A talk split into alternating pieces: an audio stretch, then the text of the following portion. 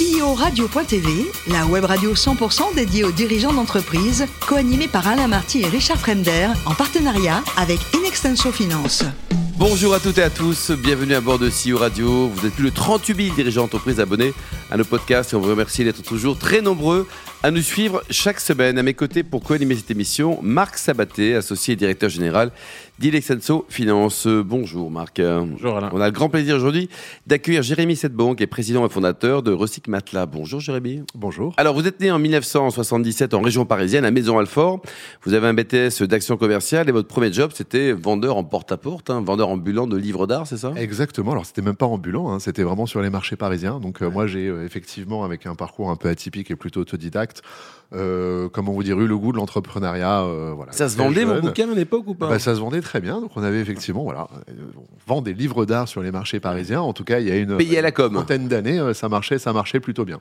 Ensuite, vous passez dans, dans la communication, pas la com, la communication en agence. Vous étiez chez qui vous étiez? Non, non, c'est une euh, société que j'avais rachetée à la barre du tribunal, une société de signalétique euh, qui consistait à vendre des espaces publicitaires en centre-ville, donc des 4 par 3 des abribus, etc.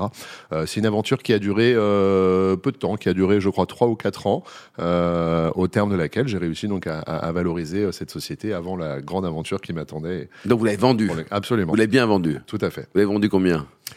Oh bah écoutez, Un prix suffisant. Ouais, tout à fait, un prix suffisant. Alors 2009, donc ça y est, le recyclage du matelas. Expliquez-nous là, ça part d'un constat, un concept, c'est une belle aventure. Non, c'est très particulier. C'est beaucoup une question de contexte et de rencontre. Euh, je me suis pas réveillé un matin en me demandant qu'est-ce que devenaient les matelas en fin de vie qui jonchaient euh, les trottoirs de nos villes. C'est au cours d'une année de césure après mon bac que j'ai rencontré mon futur associé qui est, habite au Canada en Amérique du Nord, qui a développé euh, cette activité depuis 2005. Et donc, il m'a appelé en 2009 pour me dire, écoute, euh, euh, renseigne-toi sur le recyclage de matelas en Europe. Qu'est-ce qu'il existe? Parce que je commence à recevoir beaucoup de, de demandes d'informations. Et donc, euh, et donc, je suis parti d'abord euh, au Canada, visiter ses usines. Lui il avait déjà un une petit boîte peu. qui faisait ce métier. Lui, il avait déjà deux sites de production, effectivement, en Amérique du Nord.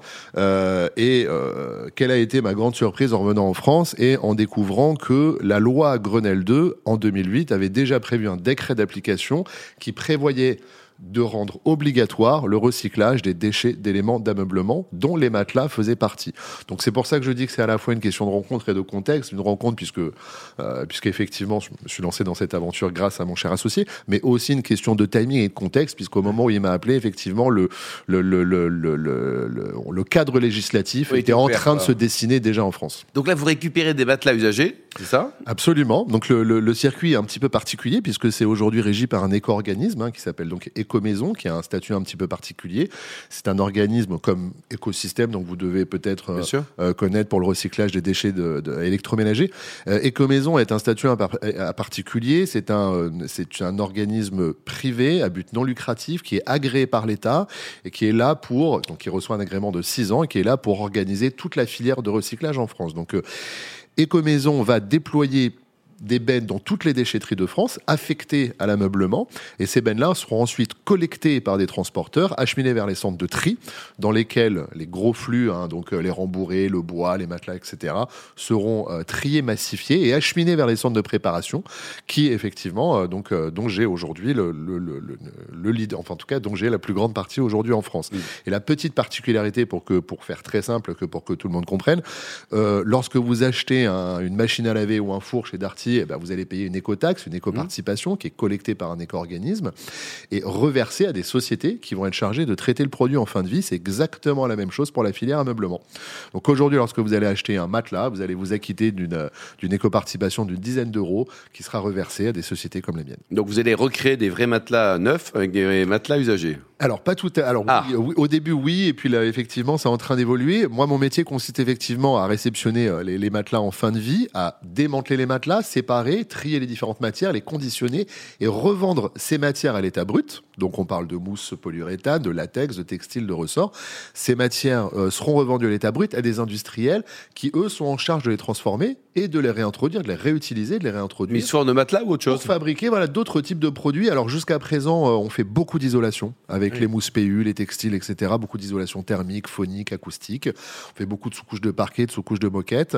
Euh, et là, on est effectivement en train de prendre un vrai virage, puisque depuis, euh, depuis 2021 et la cession de, majoritaire de notre capital, euh, on, on essaye maintenant de transformer, de commercialiser en interne un certain nombre de matières, voilà, pour pouvoir d'abord moins dépendre des transformateurs et puis occuper toute la chaîne de valeur de l'économie circulaire. Et vous voulez créer une marque pour vos propres produits recyclés ou tout à fait. Alors, soit on rachète des, des, savoir-faire, soit on les crée, absolument. Donc, un, exemple assez parlant, bah, c'est un, un, très gros investissement qui devrait normalement intervenir courant 2024, euh, avec donc la, fabrication d'un produit d'isolation thermique qui sera destiné à l'isolation des combles perdus, fabriqué à partir des textiles donc issus du démantèlement de matelas.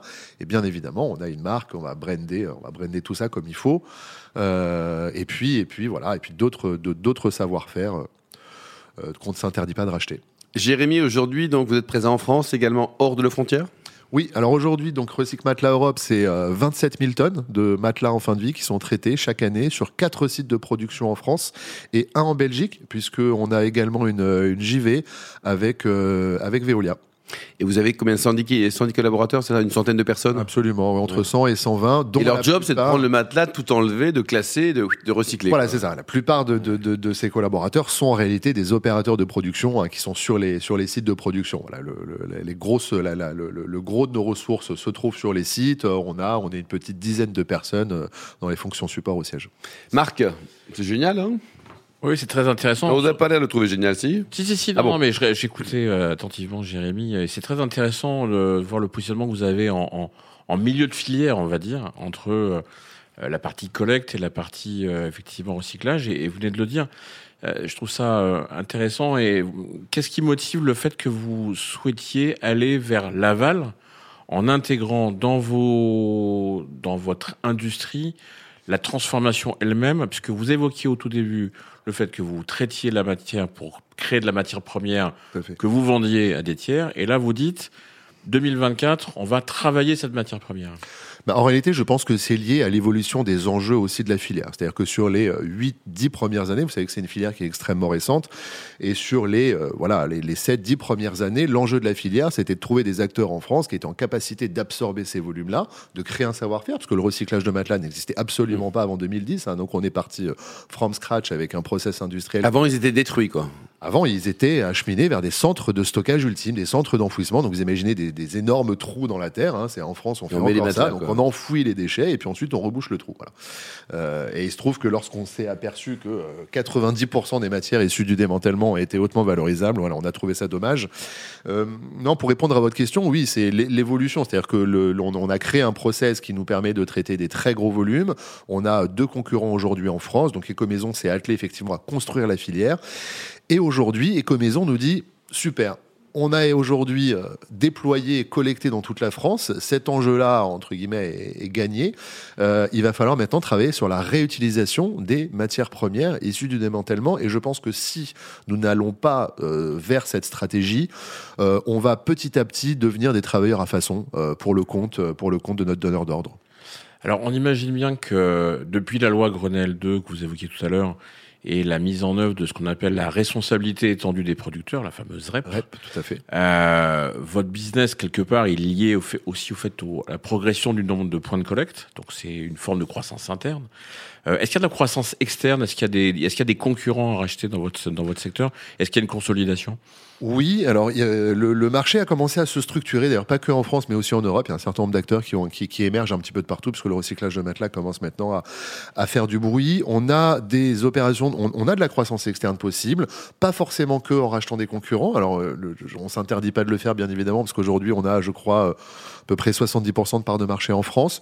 Donc, ce qui est intéressant, euh, c'est bah, le, pour l'instant la seule et unique opération de croissance externe que nous avons fait, euh, qui date de l'année dernière, qui en réalité était le rachat d'un client à nous, euh, justement pour intégrer euh, beaucoup plus, si vous voulez, pour euh, intégrer toute la chaîne de valeur de l'économie circulaire. Donc il s'agit de la société Ecomatla, qui était un client à nous, qui est aujourd'hui le, le seul, la- oui, le seul acteur en France euh, sur, le matelas- sur le marché du matelas reconditionné. hein. la société est à Montpellier. Donc, Et- eux, ils recréent des matelas, c'est ça? Absolument. C'est leur métier. Voilà, et donc cette société nous rachetait des matières premières, donc des plaques de matelas qui désinfectaient, et puis il recomplexifiait ensuite un sandwich avec, voilà, pour faire, un- et donc il a standardisé un- une, une vraie gamme de matelas qui fonctionne très très bien, et euh, donc on a effectivement, euh, voilà, racheté, euh, racheté ce client-là l'année dernière pour pouvoir intégrer un peu plus, un peu plus euh, Mm. de- d'éléments. Et la valeur aussi. Alors, tout à fait. En, en 2021, euh, vous avez piloté un, un LBO, une opération financière euh, avec euh, Weinberg Capital. Oui. Quels étaient les, les, les, les facteurs, les raisons de cette opération? C'était structuré euh, De notre côté ou du leur? Des deux. euh, Moi, je- non, quels étaient le, le- le- voilà, les objets? Alors peut-être pour vous d'un point de vue patrimonial euh, et peut-être aussi pour vous doter la société d'un support financier pour justement euh, ses développements. Je Bien sûr. rien, c'était la question. Les investissements qui avaient été, euh, qui avaient été injectés au départ étaient principalement de, de la, de la- la love money, je ne sais pas si on peut appeler ça comme ça, enfin des investissements un petit peu euh, euh, familiaux. Euh, on a perdu beaucoup d'argent pour apprendre, et puis effectivement, on a fait d'abord rentrer un premier fonds d'investissement, un fonds à impact en 2012, qui était d'ailleurs le premier fonds à impact en France, qui s'appelait Bac Partenaire, et puis ensuite qui s'est transformé en Impact Partenaire pour accélérer la croissance. Et il était convenu avec mes associés dès le départ, effectivement, que l'idée c'était de créer un modèle, de le dupliquer, puis de le valoriser à horizon, à horizon 5-7 ans. Alors ça a pris plus de temps, puisque la filière a mis beaucoup plus de temps à se structurer, à se déployer, mais c'était convenu entre associés dès le départ. À un moment donné, ils ont aussi un petit peu envie de revoir euh, mal. euh, voilà, hein, de, de revoir l'argent qu'ils y ont mis. Euh, et puis moi, eh ben, écoutez, de, de, de, de- d'avoir une reconnaissance de tous les, les efforts de, développement qu'on a fait depuis le départ. Et puis côté Weinberg et BPI, hein, puisque BPI également est rentré au capital.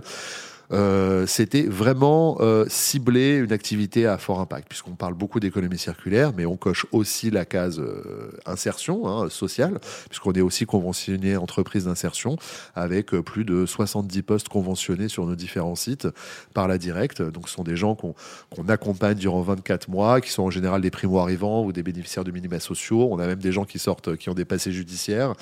Et, et Weinberg Capital venait de créer un fonds à impact, voilà, de 150 millions d'euros, et on était un petit peu, je crois, la, participation un peu vitrine au départ. Et, dernière question, vous évoquiez euh, les, les obligations qui sont probablement européennes aujourd'hui. En tout cas, c'est un, un vrai marché européen pour le moment. Et l'extension possible à d'autres euh, types de produits, fauteuils, euh, euh, sommiers. euh, est-ce que, est-ce que il y a des, il y a forcément des synergies Bien sûr. Alors, c'est, c'est, il y a des synergies en termes de flux de matière. Vous avez raison. Dans un canapé, on va retrouver les mêmes types de matières qu'on peut retrouver dans un matelas. Par contre, le, le, le- le- l'enjeu, c'est d'industrialiser tout ça. C'est-à-dire que ce qui a fait de Recycle Matelas aujourd'hui les leaders en France, c'est de, d'être en capacité de trader des très gros volumes. Je pense que chaque canapé doit être différent les uns des autres. Et donc, euh, c'est le, le, le- défi est plus euh, industriel qu'en termes de valorisation de matière. Jérémy, un mot sur 100 000 entrepreneurs? Oui, c'est une, une, une association dans laquelle je suis, je suis très impliqué et qui a donc euh, pour but de promouvoir l'entrepreneuriat dans les quartiers difficiles. Voilà, donc j'interviens euh, euh, auprès de, de lycéens, collégiens, lycéens, voilà pour, euh, Pour les motiver à créer une boîte? Exactement. Vous les accompagnez après quand ils ont créé ou pas? Non, pas du tout. Par contre, j'essaye quand même de, voilà, de leur faire confiance que rien n'est impossible. Je viens moi-même de ce milieu-là et, euh, et voilà, étant un bel exemple de réussite, j'essaye de, j'essaie de, de contaminer les autres. Absolument, oui. Et pour terminer, vous adorez le sport? Vous pratiquez quel sport? A beaucoup de paddle et puis euh, qui est très à la mode en ce moment. Voilà, principalement le paddle et puis un peu de, un peu de foot. Bon, un peu moins classique que mes. foot, quel numéro Foot Ouais, je suis plutôt derrière. Ouais, plutôt derrière. On va les gagner cette euh, Coupe d'Europe ou pas Des Nations la prochaine fois? Ouais, voilà. Ouais. Merci beaucoup Jérémy, Euh, merci également à vous Marc, fin de ce numéro de CEO Radio. Retrouvez toute notre actualité sur nos comptes Twitter et LinkedIn. On se donne rendez-vous mardi prochain à 14h précise pour une nouvelle émission. L'invité de la semaine de CEO Radio, une production B2B Radio.tv en partenariat avec Inextenso Finance.